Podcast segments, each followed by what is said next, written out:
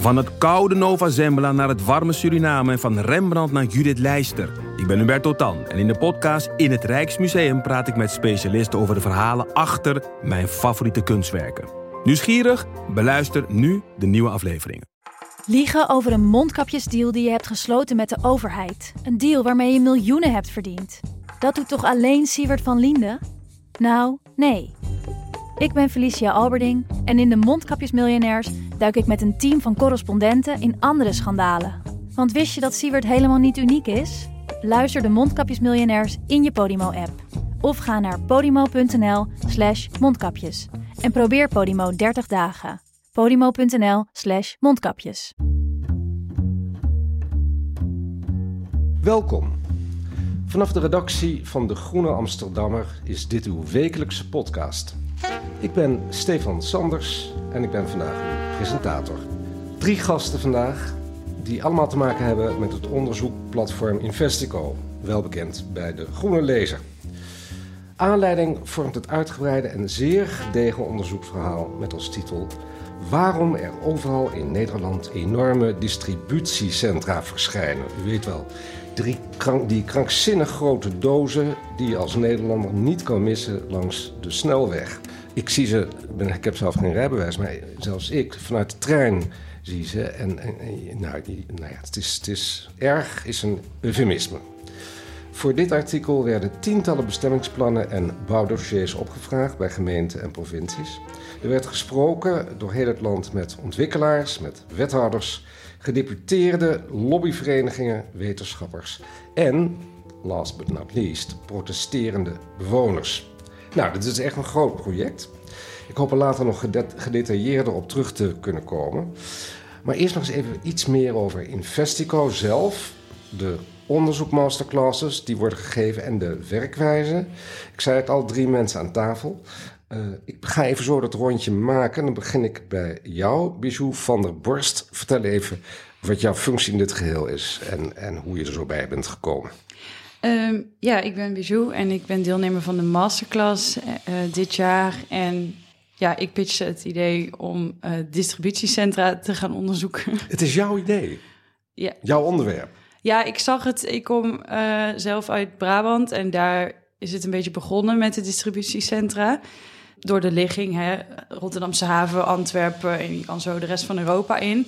Dus daar stonden er altijd al uh, relatief veel. Jij komt uit Roosendaal, als ik me uh, de buurt van Roosendaal, ja. inderdaad. En dat en, heet ook wel Dozendaal tegenwoordig. ja, ja, dat ja. Uh, wordt Dozendaal genoemd. En ik kwam op het idee omdat ik werd een keer door mijn broertje van de trein opgehaald. En hij zei, we gaan even omrijden, want dit moet je zien. En toen reed hij mij langs die distributiecentra met de auto. En dan komt er op een gegeven moment gewoon een... Aan de weerskant heb je een muur en het is hoog en je voelt je klein. En ik keek om me heen en ik herkende de omgeving ook niet meer. En ik dacht, is dit dan is dit de toekomst? Is dit, is dit wat we gaan doen? En ja, ik voelde me daar echt helemaal niet prettig bij. En toen is dat zaadje geplant voor een fascinatie voor dozen. En je hebt dus kennelijk iedereen weten te overtuigen. Daar hebben we het straks nog wel even over. Carlijn Saris, je bent fellow bij De Groene. Wat is het ook alweer? Fellow? fellow. Uh, het is eigenlijk een soort uh, leerplek, leer, ja. leerwerkplek. Ja. ja. En je hebt ook meegewerkt aan dit. Ja, ik heb een beetje een dubbelrol gehad hierin. Want um, het masterclassverhaal van Investico wordt gepubliceerd als een longread in De Groene. En ik uh, ben fellow bij De Groene. En vanuit die rol ben ik eigenlijk aangeschoven bij de masterclass. Ja, dus je hebt ook die masterclass gevolgd. Ja. En ook meegeschreven aan ja. dit artikel van 19 A4, dames en heren. Ja, 19 A4'tjes. Ik bedoel, dat is ongelooflijk. Thomas Muns, stel je even voor. Dank u. Um, ik ben Thomas Muns. Ik ben de hoofdredacteur van Investico. Um, en dat betekent in dit geval dat ik een half jaar lang samen met uh, groene redacteur Koen van de Ven, deze groep van in totaal vijf jonge, talentvolle uh, onderzoeksjournalisten hebben begeleid in hun onderzoek uh, naar distributiecentra. Samen met Bijou en Carlijn deden daar Janna Nieuwenhuizen, Romy van Dijk en Koen Ramaar aan mee. Het is een enorme groep. Die, het is een, uh, oh. ja, het is een, in, het is ja voor onderzoeksjournalistiek. Meestal doe je onderzoeksjournalistiek met z'n tweetjes, uh -huh. misschien z'n drietjes. En dit is met vijf, um, uh, vijf mensen, begeleid door twee mensen. Maar het mooie daarvan is, is dat je, dat je dingen ook heel erg in hun grootheid kan aanpakken. Het fijne was van dit onderzoek dat het gek genoeg, ook al is het, gaat het eigenlijk om hele saaie grijze kubussen die niet bewegen en die daar maar staan. Dat je daar onderzoeksjournalistiek, technisch gesproken, eigenlijk heel veel aspecten van zou kunnen behandelen. Um, en die hebben we allemaal behandeld. En die hebben ze allemaal uitgezocht.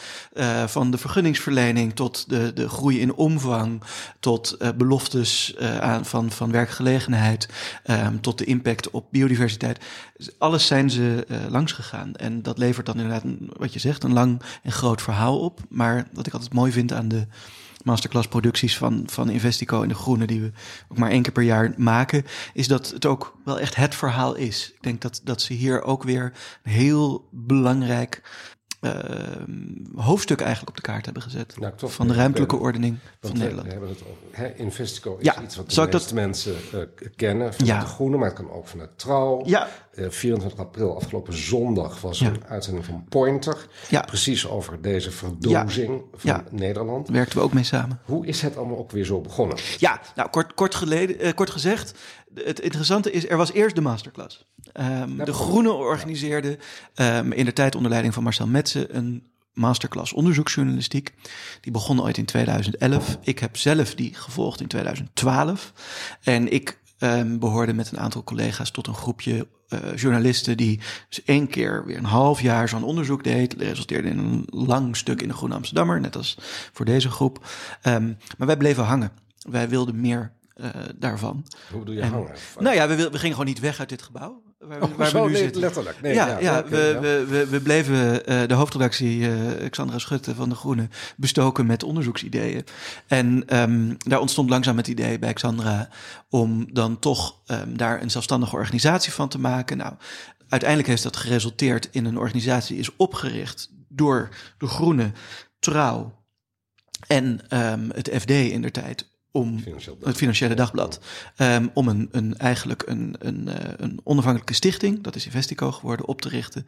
Die alleen maar onderzoeksjournalistiek doet. En dat alleen maar doet in samenwerking met andere media. En die dus masterclasses en geeft. Masterclasses geeft. Um, zich inspant om eigenlijk um, jonge journalisten op te leiden in, in onderzoeksjournalistiek. En in die vorm bestaat Investico nu al uh, zeker zes jaar, zeven jaar. En, ik en, ben... en daar plukken wij nu de vrucht van. Ja. 19 A4'tjes. 19 A4'tjes. Bijou. Um, ik, volgens mij werkte jij in Bel, bij een Belgische krant voordien.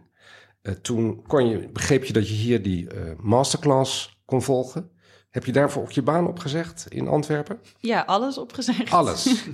Geliefde huis. Nee, uh, ja. ik ben verhuisd inderdaad en ik heb mijn baan opgezegd. Uh, ik wilde eigenlijk al sinds ik begrijp wat onderzoeksjournalistiek is, wilde ik dat gaan doen en daar naartoe werken. En toen deze masterclass kwam, toen dacht ik, nu moet het gebeuren. En heeft het ook gebracht wat je hoopte? Ja. Want je hebt dan vier maanden, uh, of vijf maanden misschien heel intensief gewerkt? Ja, maar ja, je leert zoveel en ook, ook met zo'n groep je kan het onderwerp zo diep uitdiepen omdat je met z'n allen zeg maar samenwerkt. En daardoor is het wel geworden wat ik gehoopt had. Dan hebben we iemand die juist heel erg handig is met data, Romy. Die bouwt dan zo'n hele database op en die weet alle details. Dan hebben we ook weer iemand die juist heel een makkelijke prater is en die heel makkelijk mensen belt en overtuigt. Wie is dat trouwens? Dat is Janna, die belt dan en dan wil iedereen sowieso met ons praten. Dus en uh, ook om de anderen zo bezig te zien, dan leer je ook heel veel van ja, van elkaar. Dat ik zit ik af te kijken van, oh, hoe die, hoe die, dit en dat. En uh, op die manier leer je vijf keer zoveel eigenlijk. Nog even een vraag in het algemeen. Um, ik ben vroeger ooit begonnen hier zo'n beetje bij de Groene in 86. Hele andere tijd. Um, ik heb nooit een journalistieke opleiding gehad. En onderzoeksjournalist, dat, ik zou nooit op het idee zijn gekomen. Hoe, hoe verzin je dat je niet een gewone journalist wilt zijn of worden, maar een onderzoeksjournalist? Um, omdat het toch altijd net iets anders zit dan hoe mensen het uitleggen of zeggen. Je wil altijd precies, ja, ik wil altijd weten hoe het, ja, hoe het echt zit en hoe dingen ook op de langere termijn werken, zeg maar. Want er zijn altijd beloftes en er zijn altijd mooie plannen. Uh, maar dan vraag ik me af, wat, je wil echt soms weten wat echt de impact is. Als je snel het nieuws volgt, dan weet je een beetje wat er gebeurt. Maar je weet nooit wat de impact is op mensen. En dat, dat kun je eigenlijk alleen met onderzoeksjournalistiek boven tafel krijgen. Nou, zeker bij zo'n enorm probleem, of in ieder geval gegeven, als dit, Carlijn.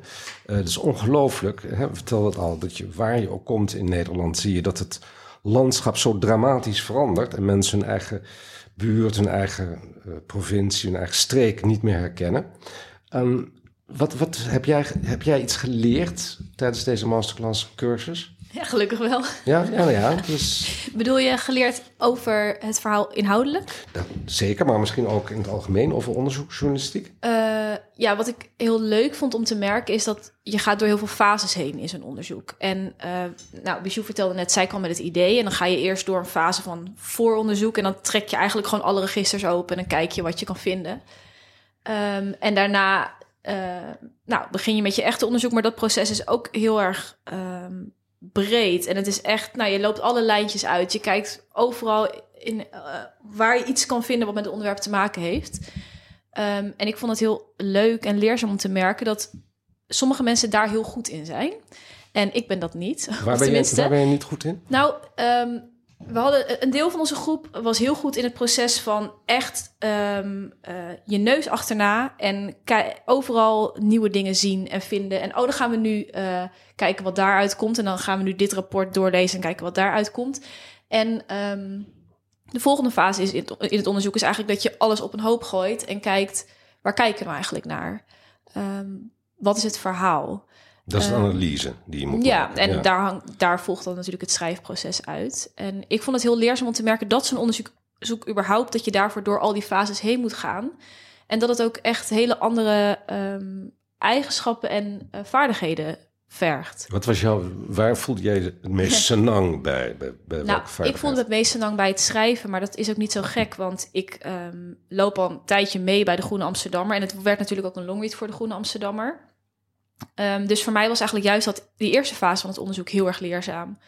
Um, ja, wat ik vertelde, omdat je dan echt sowieso met z'n vijven, iedereen pakt een ander onderwerp en uh, je gaat allemaal even helemaal je eigen gang en dan kom je terug en dan kijk je met elkaar, nou, wat, wat gaan we eigenlijk doen? Dit is dus heel groot. Hè? Ik geloof dat jullie 150 van die distributiecentra hebben onderzocht, de vergunningen daarvan, data opgevraagd. Dat red je dus nooit in je eentje. Als nee, je redt, het, je redt het ook niet met z'n tweeën. Nee. Um, dit is typisch iets wat je met deze groep moet doen. Want je moet je voorstellen, um, um, het, was, het is heel fijn dat er in de academie, maar ook wel in de sector, wordt er wel het een en ander aan onderzoek gedaan naar dit soort uh, bedrijven. Dus er was een jongen uh, die promoveert aan Delft, geloof ik. Die heeft een, een, een fantastische verzameling van waar alle distributiecentra staan in Nederland. Maar ja, dat, dat is leuk. En dan hebben we een locatie en daar zijn we echt heel blij mee. Maar wat jullie wilden weten en waar we langzamerhand achter kwamen. Nou, maar ja, dat was misschien om even dit, hoe zo'n proces nou werkt. Hè? Ook om even te illustreren wat Carlijn ook benoemt. Kijk, je gaat allemaal andere lijntjes uitlopen. Dus we sturen, um, en het eerste wat je doet, is gewoon een hele uh, simpele journalistieke eerste stap, is ga praten met de mensen die willen praten. Ga, mensen, ga praten met de mensen die het gevoel hebben dat ze niet gehoord worden.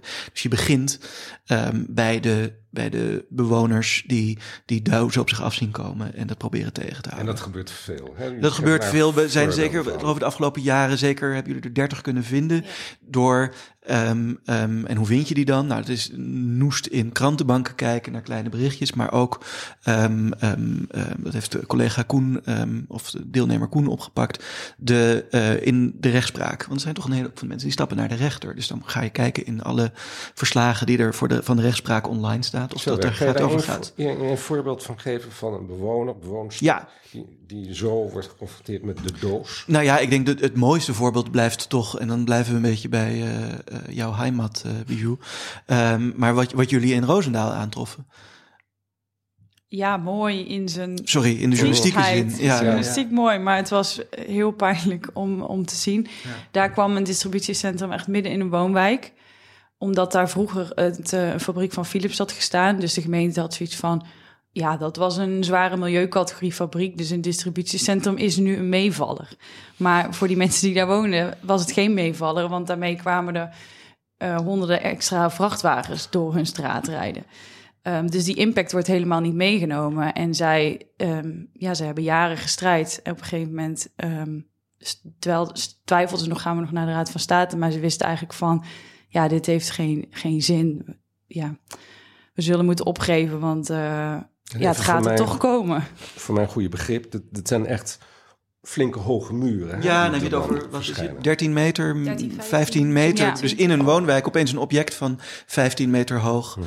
Ja, het, het zonlicht neemt het weg. Het neemt al. Het is, het is een, we hebben ook heel vaak met elkaar gesproken in termen van een soort van science fiction. Van ja, hoe moet je, kan je dit nou het beste begrijpen? Het doet af en toe denken aan hè, de, de, de beroemde openingsscène van 2001, waar die zwarte, eh, die zwarte pilaar opeens tussen die apen staat. Maar dan nog groter, grijzer, eh, raar geometrisch object in het En dan landschap. honderden keren. En dan honderden keer. Maar het interessante van die repo, en ik weet nog dat jullie ook terugkwamen, is dat we jullie, jullie waren met deze mensen gaan spreken.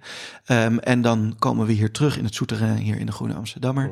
En dan gaan jullie vertellen wat jullie hebben gedaan. En dan zijn we niet alleen benieuwd naar, is het een mooie reportage of, of wat voel je erbij? Maar ook van, oké, maar waar, zat nou, waar zaten nou die knelpunten?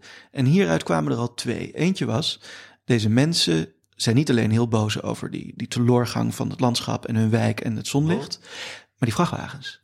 Daar, daar zit de pijn voor hen. Daar komen opeens. Waarschijnlijk helemaal niet, geen rekening mee gehouden. Nou ja, dat wisten wij nog niet. Maar dan wacht. krijg je dus een onderzoeksvraag. hey, oké, als, als bewoners boos zijn over ehm, eh, dat, hun, dat in hun woonwijk er opeens het vrachtverkeer met zesvoud toeneemt, s- zijn, worden daar dan vergunningen voor aange- aangevraagd? Mag dat? Hele simpele journalistieke vraag. Mag dat? Nou, en dat konden we alleen maar vaststellen door vergunningen aan te gaan vragen. Ja, dat wil je dan niet voor één zo'n doos doen. Dat wil je dan voor alle 150 die er de afgelopen 15 jaar bijgekomen zijn. Ehm, dus dan wordt het zo'n database. Maar dat, zo'n database maak je dus ook pas wanneer je met mensen hebt gesproken om te horen waar de pijn zit. Ja. En die ander was, dat was ook nog lachen, dat dit ding uiteindelijk veel hoger was dan het bestemmingsplan Drie toestond. meter hoger. Ja, weer drie meter hoger dan het bestemmingsplan toes- toestond. Toen dachten we ook van, oh, maar hoe vaak wordt er eigenlijk een loopje genomen met dat soort bestemmingsplannen? Want als jij hier een dakkapel eh, eh, het, wil een- aanvragen, ik heb een dakkapel aangevraagd. Ja, nou ja. Een dakterras in Amsterdam, dat Ja. is een ramp. dat is een ramp. Maar als je dus midden in een woonwijk in Roosendaal een, een object van, van 13 bij 200 Mm. bij 200 meter wil neerzetten, dan eh, komt het wel goed. Eh, nou is natuurlijk toch de, de, de clue van, de, van het hele verhaal. Dit, dit lijkt op een natuurramp, maar dat is het niet. Want het is gewild. Het is voor een deel ook beleid. Het is echt gewild ook door de Nederlandse regering. Het wordt aangemoedigd. En het is ook vaak gewild door de gemeente, omdat ze die grond kunnen verkopen. En zo weer extra gelden in, in, in kas krijgen voor hun voorzieningen. Hoe ingewikkeld is dat niet, Carlijn? Eh, ja, dat, is, dat zijn denk ik precies de krachten in dit veld die ervoor zorgen dat het bijna een natuurfenomeen wordt. Eh, je hebt aan de ene kant de gemeente, ehm, die, nou, we, noemen ook in ons stuk, vaak krap bij kas zitten en ehm, graag hun dure grond verkopen. Dat geeft natuurlijk een eenmalige, eenmalige zak met geld, maar eh, vaak hebben wethouders ook het idee in ieder geval dat het ze werkgelegenheid oplevert in de regio. Ehm, en aan de andere kant van het krachtenveld staat de landelijke overheid, die heel erg in het buitenland aanmoedigt dat grote internationale bedrijven hun distributiecentrum in Nederland neerzetten. Ehm, en daartussen zitten nog allerlei kleine lokale overheidsbureautjes die zorgen dat als een internationaal bedrijf aanklopt bij de Nederlandse poort, dat zij dat oppakken. En in het land, bij gemeentes, bij provincies, eh, het uithangbord uithangen van kijk wat wij hier voor jullie hebben. We hebben een mooi distributiecentrum in de aanbieding wat hier wil komen. geloof ik, als Nederland de draaischijf van Europa zijn. Ja, als we het zijn- gaat ja. over distributie. Precies. Ik, ik las het in jullie stuk. Ik, ik had het wel eens eerder gehoord, de radio of de televisie. Maar je denkt meteen, als een onnozele burger... we zijn een van de meest dichtbevolkte landen van Europa. Waarom moeten wij nu uitgerekend de draaischijf worden? Nou, dat is niet zo'n onnozele gedachte, denk ik. Want eh, dat is denk ik ook de pijn die naar boven drijft in het stuk. We zijn inderdaad een heel erg klein land. We zijn ook nog eens heel erg hoog opgeleid. We hebben, we hebben heel veel potentieel. En ehm, we kiezen, we kiezen ervoor om dat vol te zetten met grijze dozen... waar eigenlijk nauwelijks mensen eh, werken. En de mensen die er werken, werken op flexcontracten... en zijn vaak ook nog Want die arbeidsmigranten. banen, dat klopt dus echt nauwelijks. Hè? Dat argument van het levert allemaal wel banen Ja, op. het is echt een heel sterk dogma. En het is ook als je, bedoel, zo- zo'n aankondiging van zo'n distributiecentrum komt vaak in een lokale krant.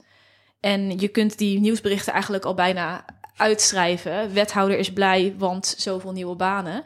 Dat is altijd hoe het gaat. En in werkelijkheid is het eigenlijk gewoon eh, een beetje stom metafoor, maar gewoon een black box. Wat er nou eigenlijk echt gebeurt qua werkgelegenheid. Wie daar werken en hoeveel mensen daar werken. Maar goed, eh, ik ga even advocaat spelen van de duivel. Maar de muziek, muziekschool van de gemeente kan open blijven, want er is extra geld. Ja, dat is wel vaak wat je van wethouders terug hoort. Ehm, en dat zal vast ook wel waar zijn. Maar de vraag is natuurlijk of het de meest uh, slimme en ruimte-efficiënte oplossing is. Want het zijn echt gigantische gebouwen. Het kun je bijna niet bevatten als je er niet ooit echt naast hebt gestaan. Het is niet efficiënt, want het levert dus nauwelijks werkgelegenheid op. De inkomsten van de grond zijn eenmalig. Uh, dus ja, het, zal, het, levert, het levert iets op. Maar zoals Bijou volgens mij ook al eerder uh, ergens analyse maakte... Het de vraag is of het opweegt tegen de ellende die het... Uh, nou ja, en, en, valt het nog te stoppen? Want ik geloof, vroeger, dan heb ik het over 30 jaar geleden bijvoorbeeld, was vaak de overheid de arbiter, de scheidsrechter, die zei: dit gaat wel of gaat niet door, dit kan de gemeente wel doen of niet doen. Dat is steeds minder geworden, die scheidsrechtersrol. Sterker nog, in de jaren 90 en ook later nog in, na 2000, is de Nederlandse overheid juist gaan propageren wij Nederland zijn een distributieland. We hebben eh, hè, onze haven in Rotterdam vergroot, de Betuwe-lijn enzovoort enzovoort. Dus dat is juist onze, dat is onze hardcore business. Hè. Dus we, we wilden het ook. Moet de regering, moet de overheid hier strenger optreden? Is dat, is dat de enige oplossing, Bijou?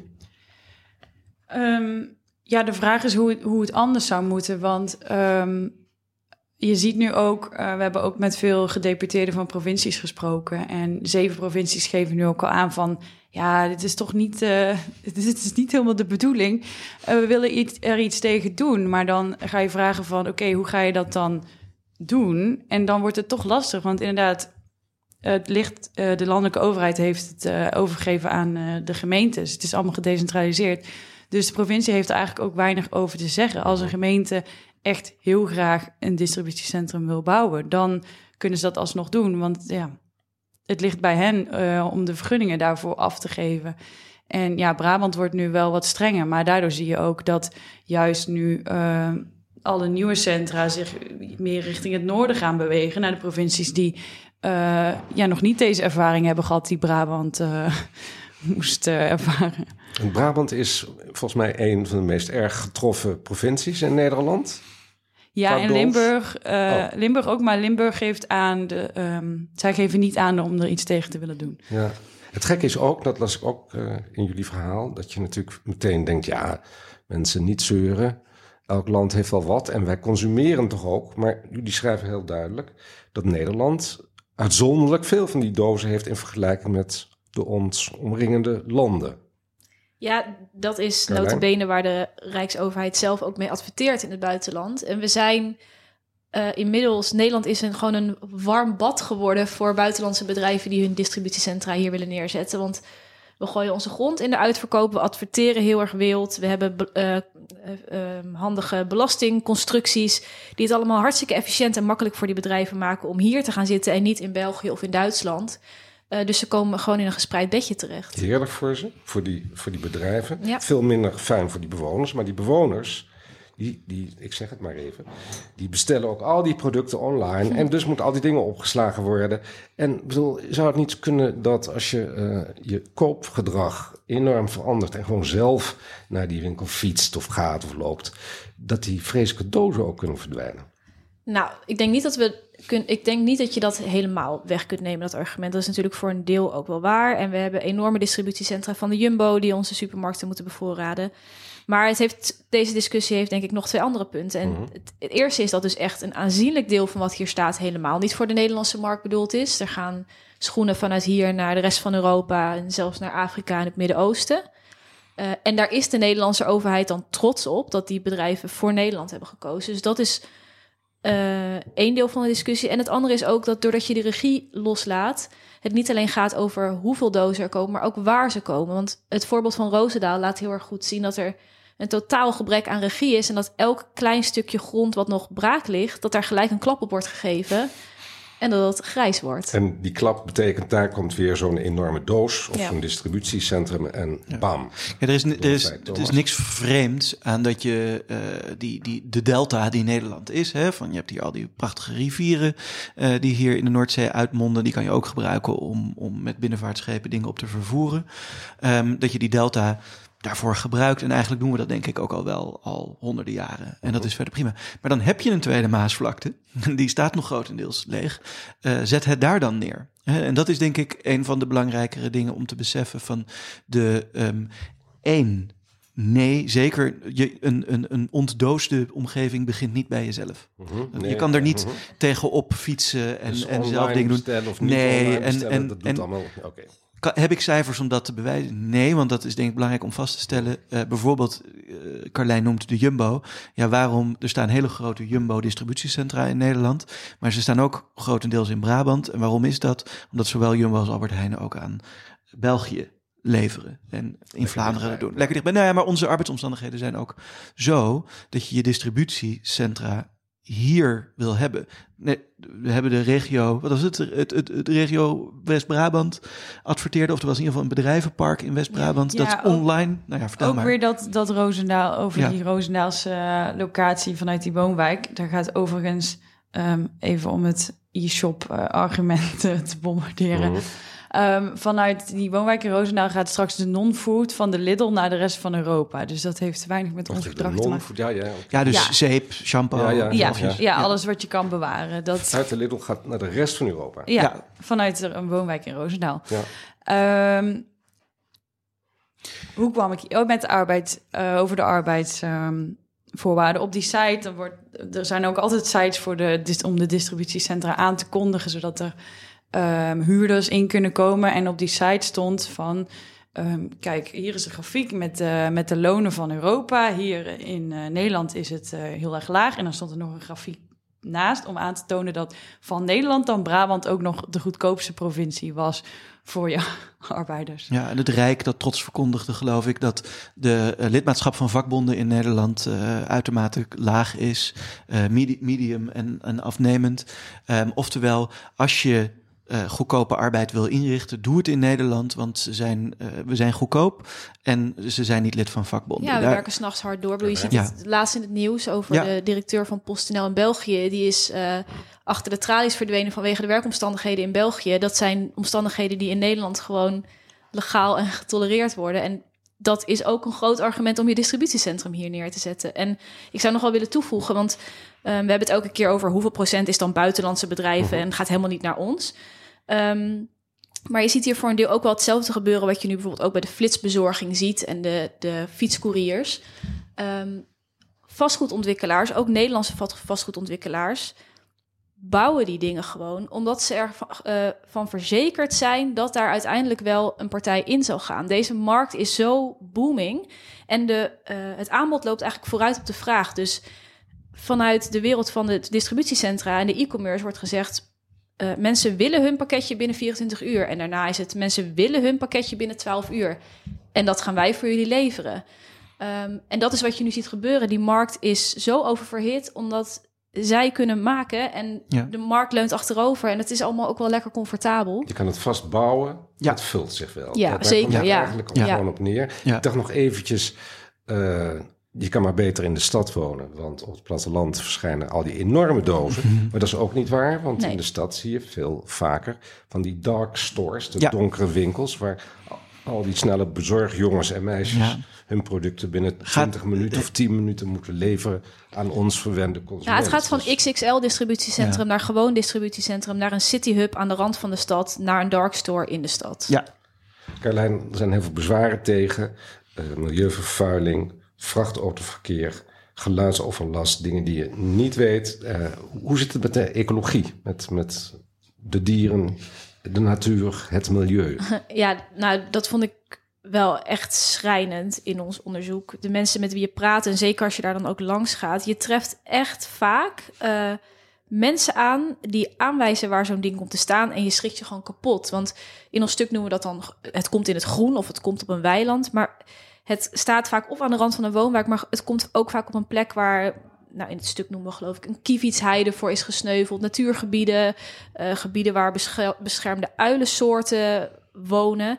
En het ongemakkelijk wat wrangen eraan is dat die distributieparken die proberen dat dan vaak te compenseren door een distributiecentrum groen te verven of door er een paar twee meter hoge bomen tegenaan te zetten of een geluidswal waar je doorheen kijkt of andere ongemakkelijk uh, aangelegde dingetjes. Um, maar de mate waarin er, vind ik, op best wel schandalige wijze gewoon uh, beschermde natuur, beesten, uh, planten tegen de grond gaan voor die dingen, dat vond ik zelf best wel chockerend. Is er nog iets waarvan je zegt dat is nog helemaal niet te sprake gekomen, moet nou, wat ik, wat ik wel leuk vind wat, om op te wijzen aan luisteraars is...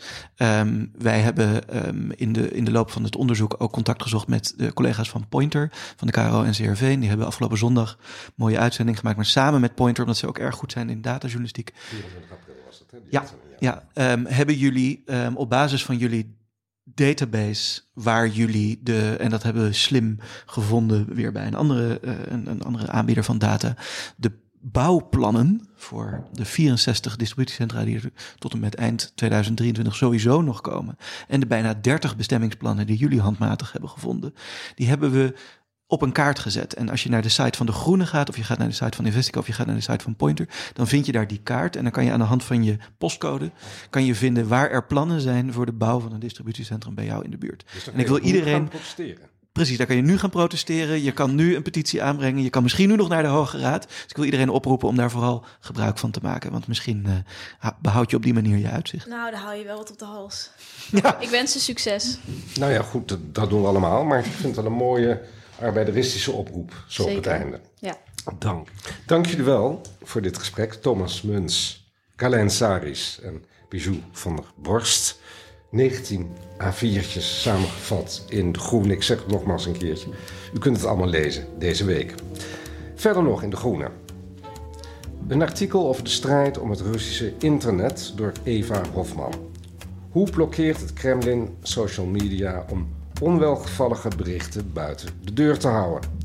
En er is een essay van Ewald Engelen, wel bekend, waarin hij terugblikt op zijn 13 jaar columnistenschap bij De Groene. Dat eindigt zo'n beetje, geloof ik. Voor een proefabonnement gaat u naar groene.nl en volgende week zijn we er weer met een podcast of met analyses, achtergronden, bij nieuws, bij dit soort artikelen, maar ook bij essays. Deze week werd de Groene podcast gemaakt door Daan Stoop, Marieke de Haas en Stefan Sanders. En u hoort nu onze eindtune. A Tune for N van Paul van Kemenade. Tot de volgende podcast.